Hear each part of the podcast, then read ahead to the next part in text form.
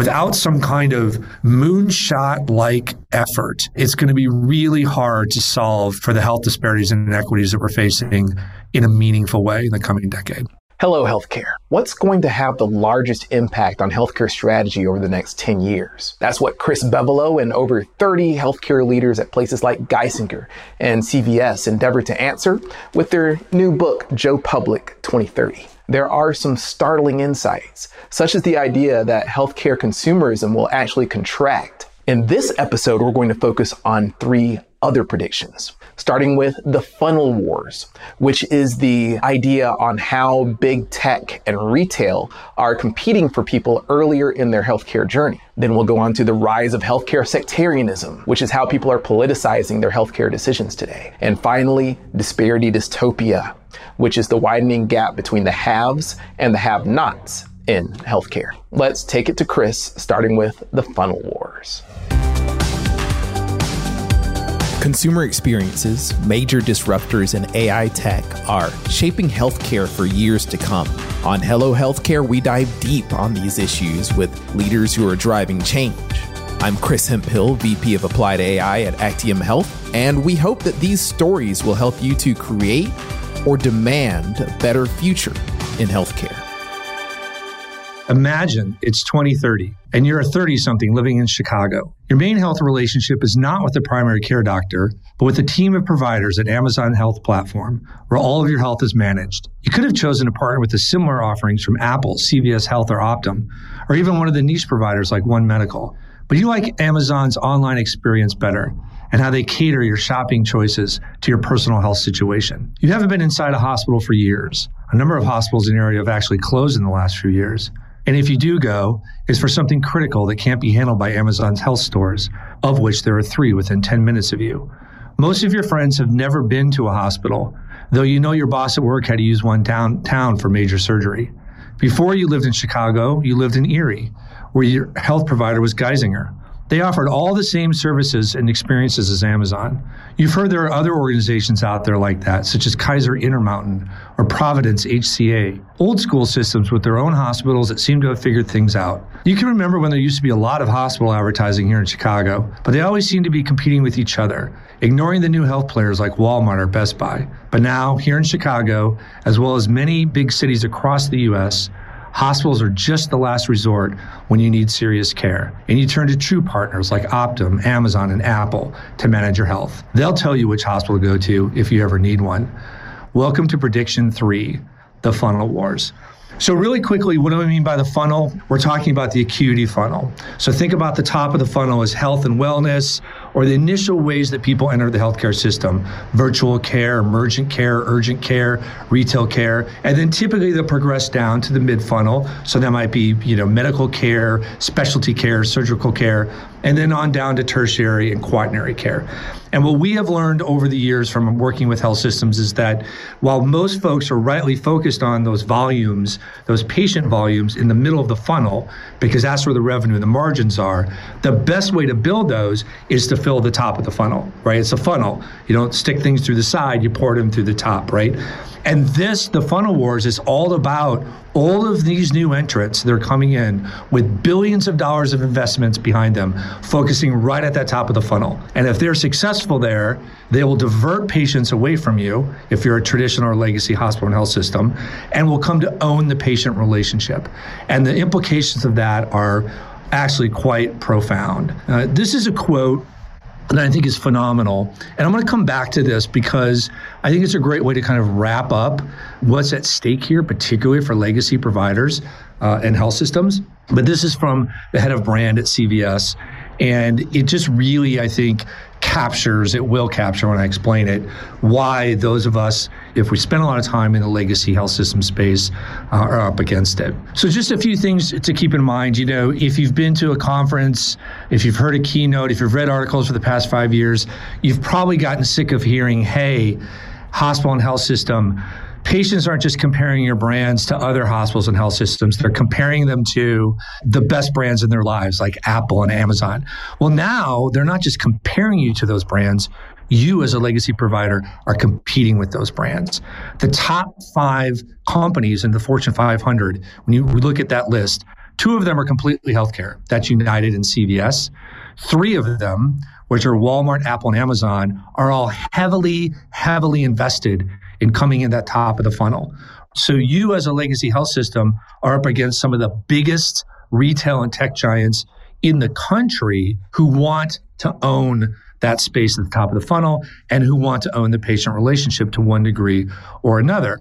Then you've got all of the startups, all of the VC capital, all of the private equity opportunities, the startups, the One Medicals, the Oak Streets that are coming in. And they're primarily focused in primary care. They're focused in Medicare Advantage care. They're focused in urgent care, all virtual care, Teladoc. They're all up at the top of the funnel right? You've got payers who are now, we just heard yesterday, I think it was yesterday, United wanting to buy a home health company, right? They're not the only ones. All of the major health plans have invested in provider side vertical integration. And when you talk about Optum as the largest of those, if you want to think about the largest health system in the country, if you use the metric of who has the most owned physicians to define that, that's Optum. That makes Optum the largest health system in this country as they have more than 55,000 employed physicians.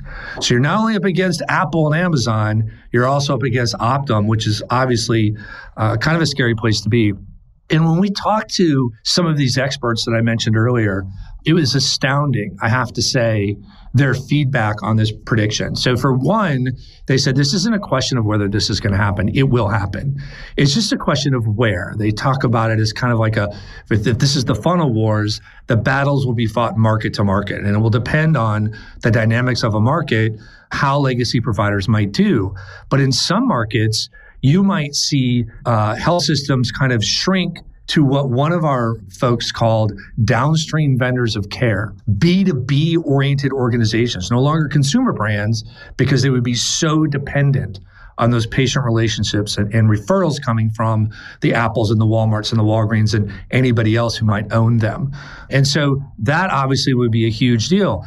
Hospitals will still be around, still a great place to, to run a business if you're a downstream vendor of care, as one CEO put it, a giant ICU on the hill. Because again, that's mid funnel business, right? But a lot smaller organization than a lot of health systems aspire to, and also the loss of a lot of control there. So that's a big issue. And then finally, if you think about the funnel wars and the two sides in the war, you've got legacy hospitals and health systems, and you've got all these new entrants battling for that top of the funnel. This is where it goes back to this quote from Russ Meyer at CVS Health. And he has spent his whole career working with huge, huge organizations, not just in healthcare, but otherwise, to change and transform their brands. So he's seen them try to transform themselves as organizations.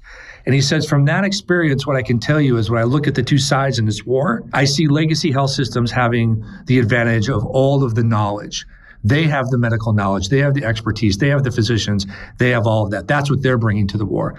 The other side, what they have is a culture that is 1000% focused on the consumer. Think about Apple, think about Amazon, think about Walgreens.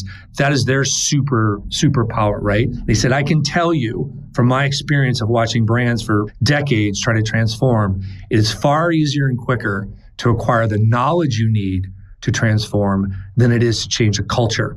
And so when you think about who's going to win the race at the, at the top of the funnel and win these funnel wars, he would say those new entrants have the advantage because they can acquire, just as we heard about United, right? They can acquire the clinical expertise faster than the legacy systems can become consumer oriented. And that's what it's going to take to win at the top of the funnel and to potentially own that patient relationship. Again, this was a live conversation. So the back and forth and questions and answers we got were from healthcare leaders just like you. And uh, we already got one from Ravi Bala, which was uh, how will these funnel wars show up in senior care?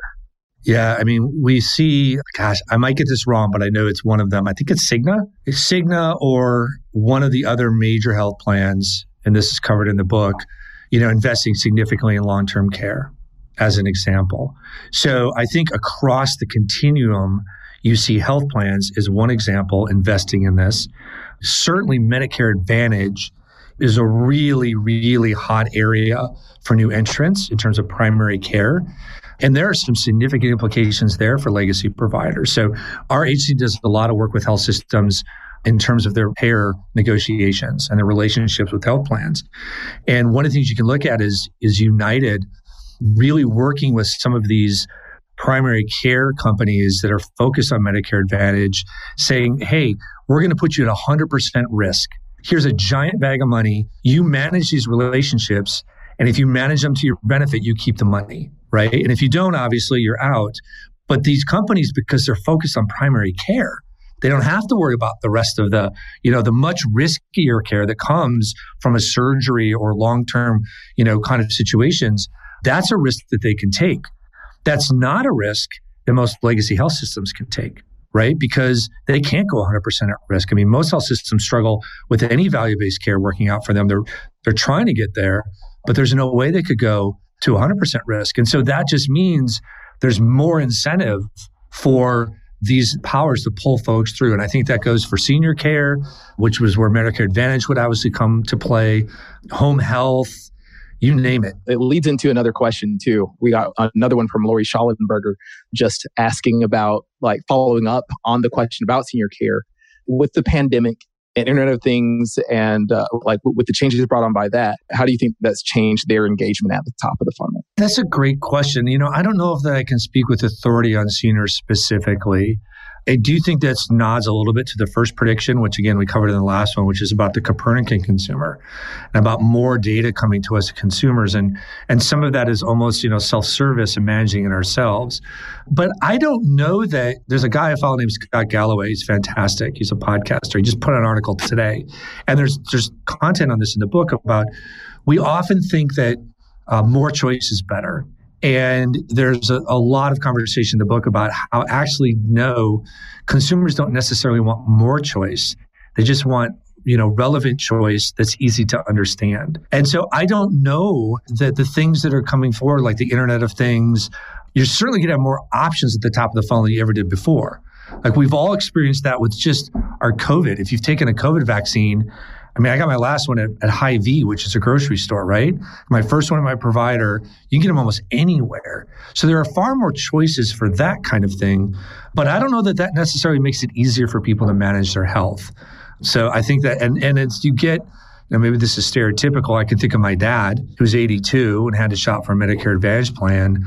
Boy, that was a trip trying to help him through that because it's very complicated to understand what are my choices out there, what is best for me. Of the 27 Medicare Advantage plans he could actually opt into in his market here in the Twin Cities, only two were appropriate for him because they had his provider. So uh, it's tough. How are you seeing uh, family networks in, in, like influencing plans across the board coming up? Well, I mean, the family is going to be just as important as ever. In particular, again, going back to the the two things that we didn't cover today, which were Copernican consumer, which again is if the, if the individual is at the center of their own health, that that relationship with those folks around them is going to be even more important to support that. They're going to be part of that that kind of universe that orbits them, and as well as constricted consumerism, which I just kind of alluded to with my own dad. My dad going out on the market that was not a pretty sight you know, more choice. You know, look at this. You get 27 plans. If he didn't have me to help him, he might not have picked the right plan, or he might have just given up or missed the deadline. So I think families are going to be even more important in the future. And I think th- this goes back again to the funnel wars in what gives um, maybe the, those retailers and those tech companies, new entrants, a bit of an advantage. Because if your culture is a thousand percent consumer focused, you almost by definition are going to understand the power of family to that consumer. And you're going to try to accommodate that relationship wherever you can. And I don't know that that is necessarily a default on the legacy hospital and health system side. I think you actually see more of it when you get into higher acuity care, though it still can be hit and miss. I've been through this a lot in the last few years. I mean, it really depends on the, the circumstance, the situation, the provider, whether or not they're looping in the family appropriately. But if I had to bet on who's going to do that better, I'm going to bet on Walmart or CVS or Apple, just based on how they think about consumers to start with. So that's the best I got on that one, Chris. I don't know if you got anything to add there's a, there's a glue that's connecting these uh, these questions, and the way that you concluded it on Walmart, CVS, the, the the folks that have the consumer in mind, this really rings with the Pierre Vigilance's question, which is with culture not being as easy to purchase as knowledge, Like it's not something that you can buy and just transform the organization like that.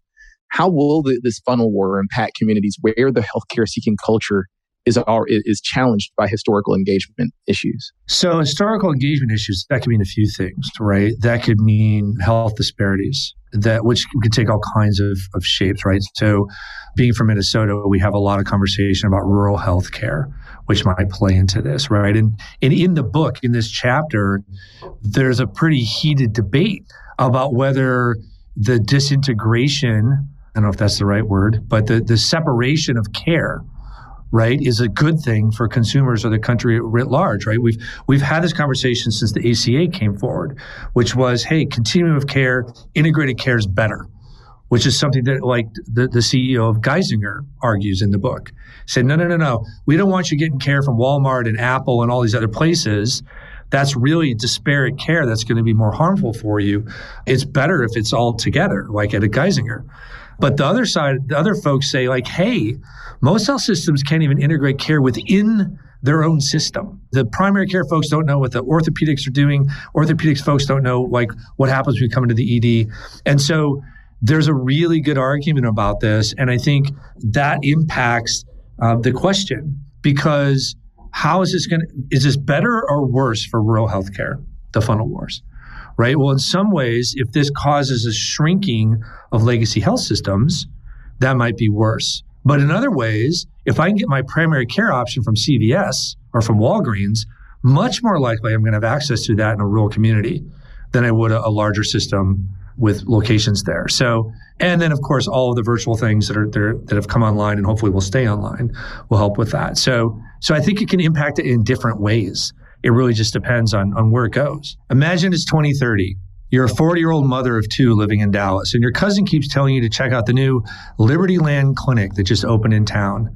It's focused on providing medical care based on your personal views, not the views of the lamestream medical establishment. The clinic, one of 200 that have sprouted up across the country, is part of Liberty Land Health, a new entree into healthcare backed by billionaire media moguls and venture capitalists that includes 25 acute care hospitals, 100 urgent cares, and more than 5,000 affiliated physicians even has its own medical university that produces research supporting such alternative medical approaches as vaccine free living and ivermectin protocols. Your neighbor is a primary care doctor at a nearby clinic, and he's told you of patients walking out when he recommends proven medical treatments they don't agree with, some of them claiming they're headed to Liberty Land Health. The largest growing group on Facebook is dedicated to contrarian healthcare and has been the primary driver of hostile demonstrations at city council meetings, school board meetings, and hospital board meetings across the country. The group's charter says it's anti science, anti expert, anti CDC, and pro do your own research. Here in town, a group called Boycott Deep River Hospital has been fairly successful at convincing dozens of formerly long term patients to switch to Liberty Land Health, which better reflects their political views. The organization has been running television ads throughout prime time, featuring spokespeople like Joe Rogan and Jenny McCarthy. Some politicians, such as former Minnesota Representative Michele Bachmann, have called for the creation of an entirely separate parallel health system in the U.S. One she says that won't be, quote, beholden to the monsters in D.C., unquote. Welcome to Prediction 4 the rise of health sects. So if this sounds a little out there, know that that last quote is a real quote from Michele Bachmann, who's a real former representative from my home state. Uh, you may recall her. She's kind of a firebrand when she was in Congress. That she gave it an interview in December, and it was in response to the federal government's uh, proposed vaccine mandates for companies and healthcare organizations. And she called for exactly what we potentially predict here in the book, which is not only just the rise of health sects, which are groups that are oriented around medical views that fit their worldviews, but also the potential rise of providers to meet that group, to serve that group. So think clinics and hospitals, just like the fictional Liberty Land Health that might crop up that are focused on that political worldview and serving those people in the, in the community that believe the same thing. Hello Healthcare is brought to you by Actium Health. Healthcare leaders use Actium CRM intelligence to activate patients and drive meaningful engagement. You can make it simple to identify and predict patient needs by using AI driven next best actions. Learn more at actiumhealth.com. And now back to the show. So this is not a new concept, the idea of politicalization. If you go back and you read news stories from the Spanish flu outbreak in 1918, you'll see stories about the San Francisco anti-mask league. And, and politics has shaped uh, healthcare to one degree or another ever since then. But clearly COVID-19 and the hypercharged political atmosphere we found ourselves in 2020 due to a very, very contentious election. And then also some of the social justice issues that also happened that same year, like the George Floyd murder uh, in my own community, together has really brought this to a forefront in a way that we've never seen before. And from our research and talking to experts, likely we'll be having to deal with for some time to come. This isn't necessarily going to get better once COVID fades away. There will be a long lasting uh, impact of it. We learned last year that the number one way to tell if an individual has been vaccinated by COVID is their political affiliation, not where they live, not their prior vaccination status, not their health status, not their income. Surveys show that the best way to know is to ask whether they voted for a Democrat or Republican. And based on that one question, you're more likely to guess whether they're vaccinated or not than any other question you could ask. The same was proven true at the end of last year and this year with booster shots. So that politicalization of medical choice is still coming through. The book talks about all of the trends that are fueling this from the drop in trust in healthcare experts like the CDC, which has just gone through the floor uh, since the start of the pandemic. A lot of that is, you know, self-induced pain that the CDS, CDC calls themselves. The rise in influencers, like we joke about Joe Rogan, but he's very influential. And obviously, most of you know about the controversy he's gotten into around COVID to social media and the spread of misinformation. You know, we we sent the book to press, but right before everything came out about Facebook late in the fall from the whistleblower that talked about how Facebook knew that their algorithms was driving misinformation in terms of COVID, but did nothing to stop it because it was also driving engagement and ad revenue. So that's even not even the book. This stuff keeps coming out.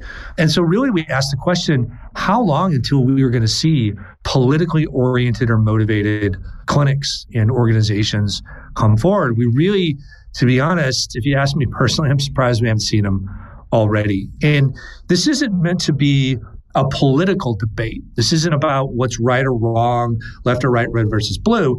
This is really to say this is the state of play now and in moving forward. If you're a provider of care, what do you do with this? You know, we talked to so many folks who said we can no longer sit on the fence when a George Floyd type incident happens. We have to say something. If I'm a health system, not saying something is now saying something, right? You have to say things about the importance of vaccines and social distancing and all of the you know accepted medical advice when it comes to public health issues. Yet if you have a portion in some cases a large portion of the population that disagrees with those things what happens when they come into your clinic and they argue with you as we have seen time and time again in the news about covid treatments? What happens when they have an alternative and they say you know screw you i'm going to go over there they listen to me over there. And so that to us is the is the danger. Even if we don't see these alternatives crop up for C-suites and boards of healthcare providers in particular, this is going to continue to consume oxygen in the room moving forward. It's not going to go away with COVID gone away. One thing that these that, that like this kind of sectarian view of healthcare, where there's a political alignment causing different views and then infrastructure rising uh, uh, uh, rising to support those those alternative views. I mean, I, like you can see where that takes an already existing bubble and then intensifies it. Like not only within this bubble are there news sources that support you, but now healthcare organizations and systems that that support you as well. So knowing that, that how difficult it is to get somebody out of a, a, part, a particular bubble, especially if there's a if there's a just so much mis- misinformation with easy access and access that people can can easily do. What is the response to that kind of growing infrastructure and like growing misinformation? Have you seen anything that that kind of gives hope to? Well, these are some approaches that might be effective. You know, Chris, it's really sad because I don't know that the solutions related to this are any different than the solutions related to the problem at large, right? Politicalization in this country has hit everything, not just healthcare, what cars you drive, what music you listen to, how you watch sports, all of this stuff, right? We we talked to that in the book. And so when you have folks that are it's one thing to disagree about somebody protesting at a sports venue. It's another to disagree about the appropriate treatment for a disease. And you would like to think like, well, one is just an opinion and we can have opinions and there's no necessarily right or wrong, even there there might be in, in some ways. But I mean, this is the way to treat this disease. Like it's proven in medical science. You would like to think that facts would do it. But we know, we have learned that facts are actually the sometimes the last thing that you can use to help people see through the bubbles they're in. Because oftentimes when people are presented with facts, they're the opposite of the worldview. It actually gets them to dig deeper into that worldview. It doesn't pull them out of it. It just makes them, you know, they'll dismiss the source, they'll dismiss the the fact itself. So it's not that. You know, I don't know what the answer is, to be honest with you, because it's it's something we struggle with beyond just healthcare for doctors, for hospitals and health systems who have to deal with this, they've got to figure it out, right? And at some level, as we've seen, you may have to turn people away, right? If they're arguing with you about your proven treatment that is is what you have benchmarked to be appropriate and they want something different, you know, you may not be able to deal with them. But we see legislation in states across this country right now in Wisconsin, Florida, and a couple other places that would force providers to follow what the patient wants, even if it goes against that provider's own medical expertise. So that's how far this is going. And uh, David Buckman pointed out that, like, with like outside of COVID, even like when we focus on things like Planned Parenthood and politicization around that, then it's a very clear line in the sand that's being drawn politically around what kind of care is allowed to be delivered. Yeah, I mean, look, Texas right now, right? You got the largest pediatric system in the country that had to stop entirely their transgender services because of what's going on in Texas. Like it's impacting providers right now in that way. In my own market in the Twin Cities, we had a story of a hospital that was treating a COVID patient. And, you know, he had been on an incubator. He was basically coma and he was being kept alive by the machines. And after a month, the hospital says, we need to basically pull the plug. It sounds terrible. And the family was arguing, no, give him these other treatments, which the hospital said those aren't going to work. They transferred him to a hospital in Texas, gave him the treatments, the patient died. Who is the family suing? Family suing the first hospital who refused to give the treatment. So it, this is impacting folks right now. One thing, I'll, I'll, there was a couple that I wanted to address here, which Sandeep uh, Arora pointed out the, the, like the impact that technology can have on in, intensifying these health sects, such as Google like search uh, searches and things like that. Just curious about in your research, did you find anything in terms of how there might be attempts to limit like where the algorithms take people down YouTube rabbit holes or search and things like that?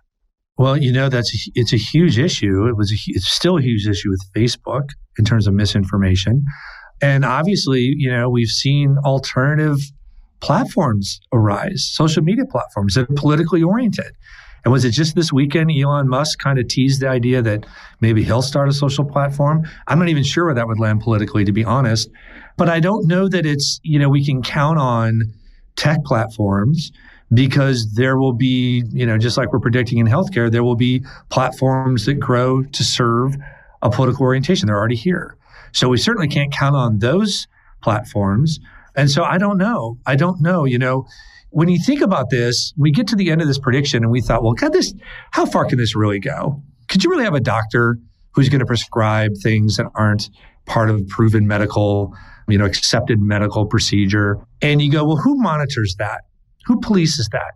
It's the health boards, county health boards, state health boards, right?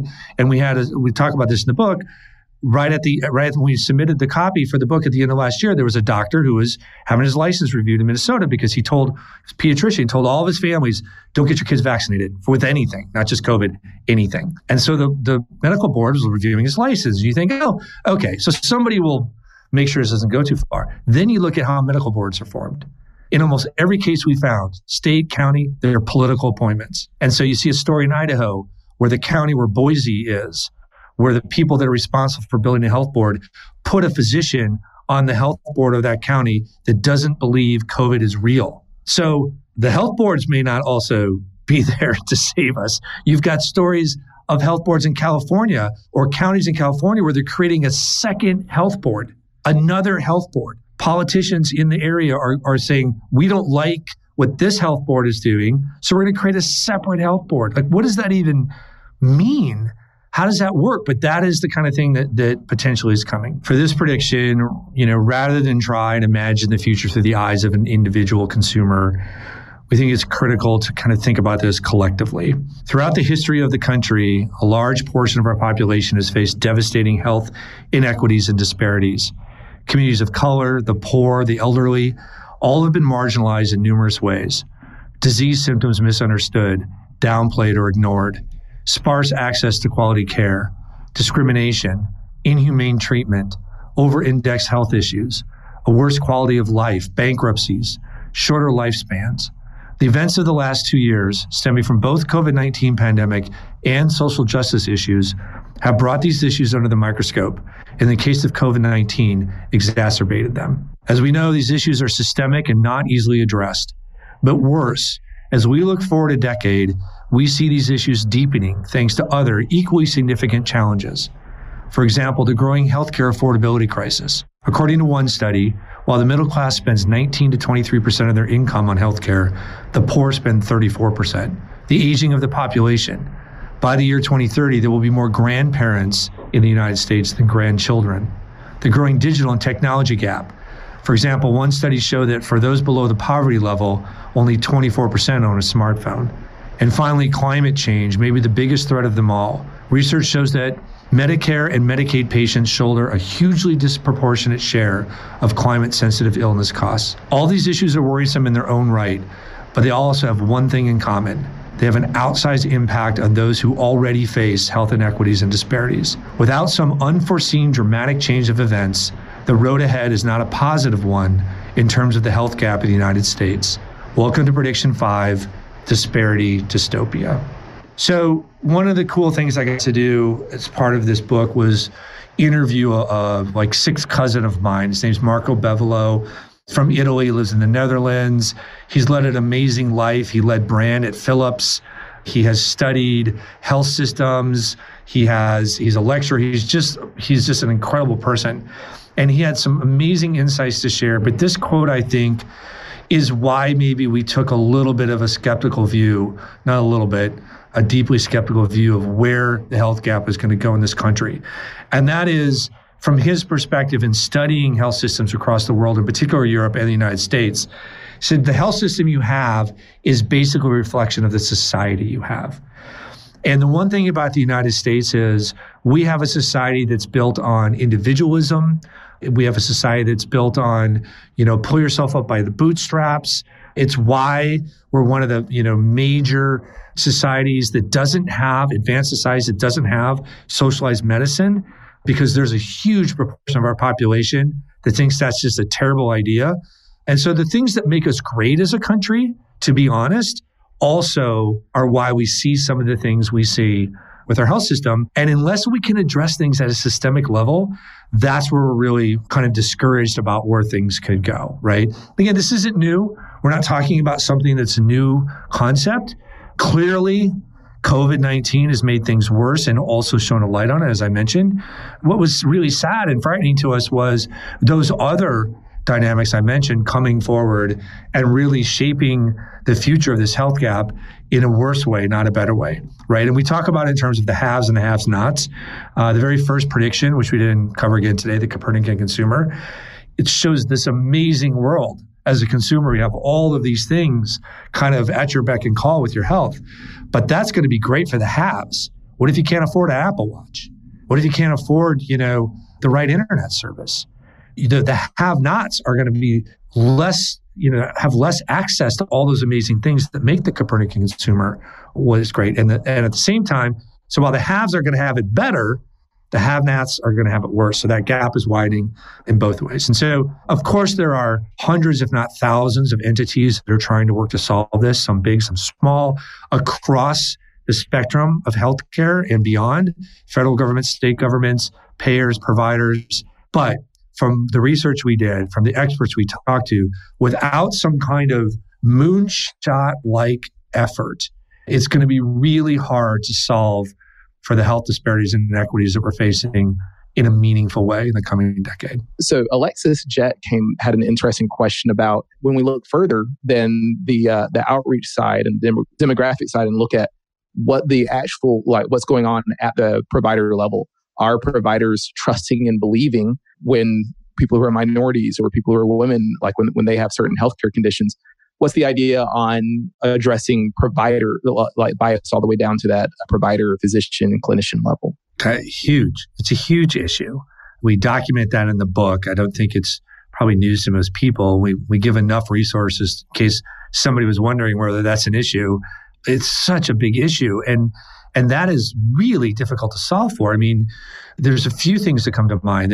You know women facing health uh, heart issues acute heart issues have historically been misdiagnosed, have been brushed off and like, oh, you're just feeling stress, take some aspirin, you'll be fine, lay down, missing really, you know, heart attacks, stroke potential, just because the, as soon as they walk in the room, they're perceived in a different way just because of their gender. Clearly, people of color face this and continue to face it systemically. That is a huge, by itself, if we could just focus on fixing that, even though it's just one dimension of this, again, the book goes into depth about how that impacts so many different people in, in, in so many different ways.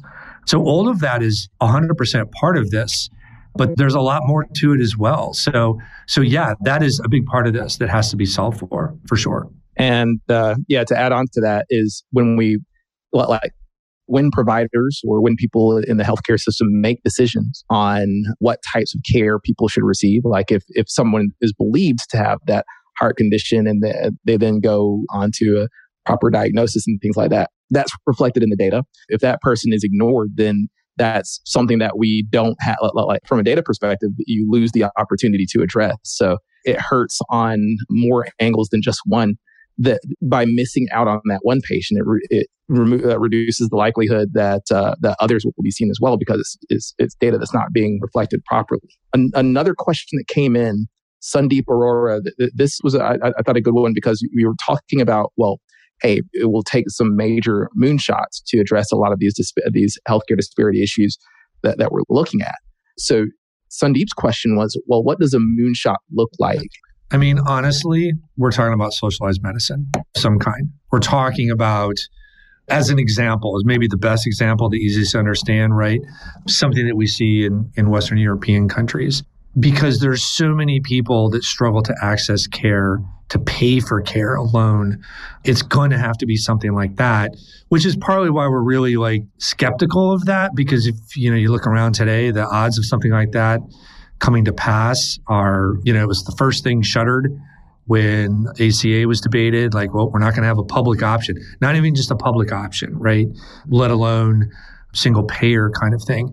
And, and it's not necessarily socialized across the board, but even single payer would count as a, as a moonshot. Bringing Medicare to Medicare to all would be a moonshot because it would clear up so much access partially, right? It doesn't solve for everything. And it's interesting in the book, we had uh, one of the people weighing in on this. He said, you know, when you look around the world, the very thing that we do to solve for inequity often drives greater inequity. So he pointed to socialized medicine, like the systems in Canada or you know the Scandinavian countries. And this is also my my cousin Marco spoke to this.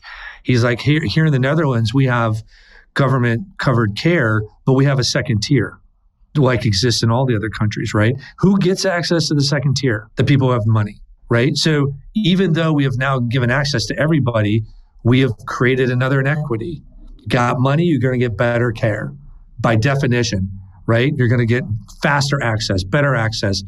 But at least the people that can't get to it now will have it. So it's going to have to be something like that. But again, I don't remember what the polling is, but there's a, a significant, it's not the majority, but it's somewhere between 35, 45% of the people don't believe that healthcare is a right in this country right now. Don't believe you should have a right to healthcare, right? They just think like, hey, you're on your own You should build yourself up, get a job, get insurance. You can't, that's not my problem. And so that's the kind of thing that I saw a comment in the chat like, hey, this feels like a, a reflection of wealth inequity. Yeah, there's wealth inequity in our country because of who our country is. And that's why we have inequities uh, to a large degree in healthcare too. Pierre asked about this growing interest in patients owning and controlling their data. Do you see a relationship there between patient ownership of data and uh, healthcare disparity dystopia? Yeah, and it's probably a, a negative association or relationship. And by that, I mean, I think there's huge opportunity in patient ownership and management of their health data. If that can be made accessible and understandable and private and secure and all the things that need to happen for those people that are able to leverage that, it's going to be fantastic. In some ways, exacerbates the disparities we already see, like I mentioned, the digital divide, right? If you're going to own and leverage your own data, you got to have great access to it. You got to have high speed internet. You've got to have a mobile, you know, you've got to have a, a smartphone or something. That data has to be, you know, leveraged fairly, which systems right now aren't set up fairly for a lot of communities. So it has the potential to solve some of this, but maybe it's just because it's you know mid afternoon and it's been a while since I have coffee, and so I'm I'm have, I have a negative outlook right now. But but I would think that the more we see that, the more we might see more of that gap. It goes back to the haves and the have-nots, and so yeah, I don't know that that will necessarily help this problem. It could be part of the solution, but we shouldn't look to it on its own as okay, that's going to move the ball for the have-nots.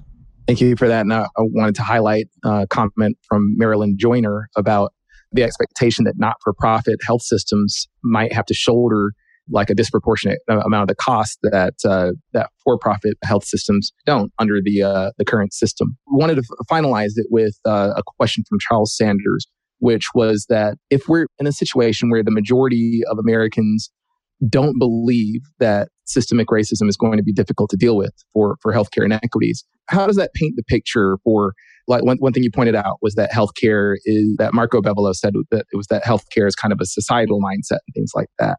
So how does the, the picture point out with with like uh, with the majority of Americans having a, a lax attitude towards racism? How do you see that impacting this healthcare disparity dystopia that you outlined? Well, I mean, it definitely has a, an impact. Chris, you and I haven't had great conversations on this, but but I'm sure we could. You know, there's racism on an individual level, which may or may not impact it. It's the systemic racism where this is going to play a role, right? So systems that have this built in inherently, and how that will sometimes overtly, but a lot of times in an invisible way, impact this kind of thing. That's part of what we need to root out and solve for.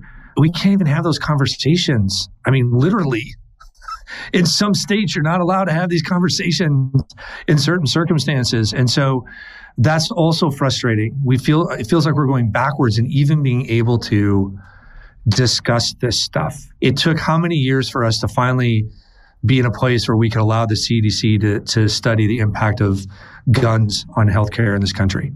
Right? That just came about this year or last year. Forever it was it was prevented. Couldn't do it. How is that even possible? How can we not like have a scientific review of something that causes so much harm to people's health? Guns rights or not, like it's not even about that. We couldn't even have the conversation.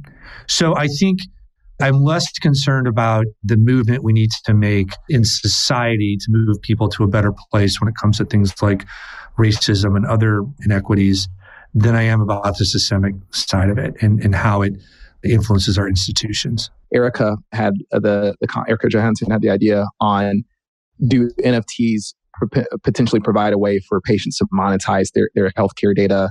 Like there, there is an argument there on like the technical disparity, but curious on, on your thoughts on NFTs or, or other ways that patients can monetize their own data. Yeah, I mean, we, we touched on this a little bit in the Copernican Consumer. It's less NFTs to me, it's more blockchain. And it may not come out in the form of an NFT as we know it today. Maybe it does. But that's kind of the spirit of Web3 too, right? Is that, hey, it's my data. I should own it. I should benefit from it. I'll let whoever I want leverage it. So I think the potential is there. But Chris, I'm like, I know enough to be dangerous on Web3 and crypto and NFTs. And so my initial thought on a lot of this is especially Web three, boy, it sure seems like this is just gonna it's just gonna be a different organization. Um, still platforms dominating this, just like it is in Web, you know, 2.0 with with Facebook and Twitter monetizing our content and our data. I love the utopian vision of Web three, but ironically enough, I kind of lean toward the CEO of Twitter's take on it, Jack Jack Dorsey, when he said, "You guys, it's going to be the same. It's going to be different platforms, but you're still going to have the same kind of centralized power. You have to." I'm a little skeptical to see that side of it, but I do think the potential is there. Wouldn't it be great? I mean, geez, I have so much. I could retire right now, Chris, if I could monetize my health data. I got so much of it right? People would love to get their hands on my health data. So I think there's potential in that whether it's blockchain or not, NFT or not. With that, I'm excited, Chris, that you had this conversation with us. I'm glad that you're open to presenting the future as you research it rather than trying to paint a rosy picture where it, it's not necessarily rosy yet. It opens the opportunity for conversations like this, thinkers like the people that were on this call to figure out, well, hey, what, what can my role be in helping to address or solve this issue?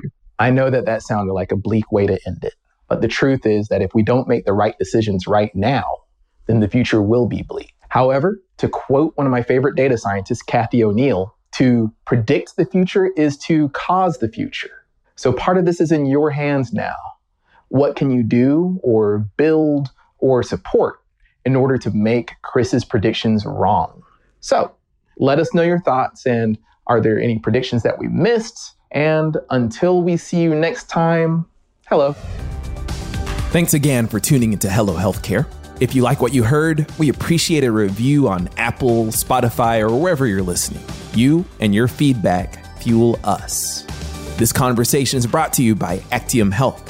To get the latest on what these healthcare leaders are saying, subscribe to our newsletter on HelloHealthcare.com or join us for our weekly sessions on LinkedIn. Thanks, and when we see you next time, hello.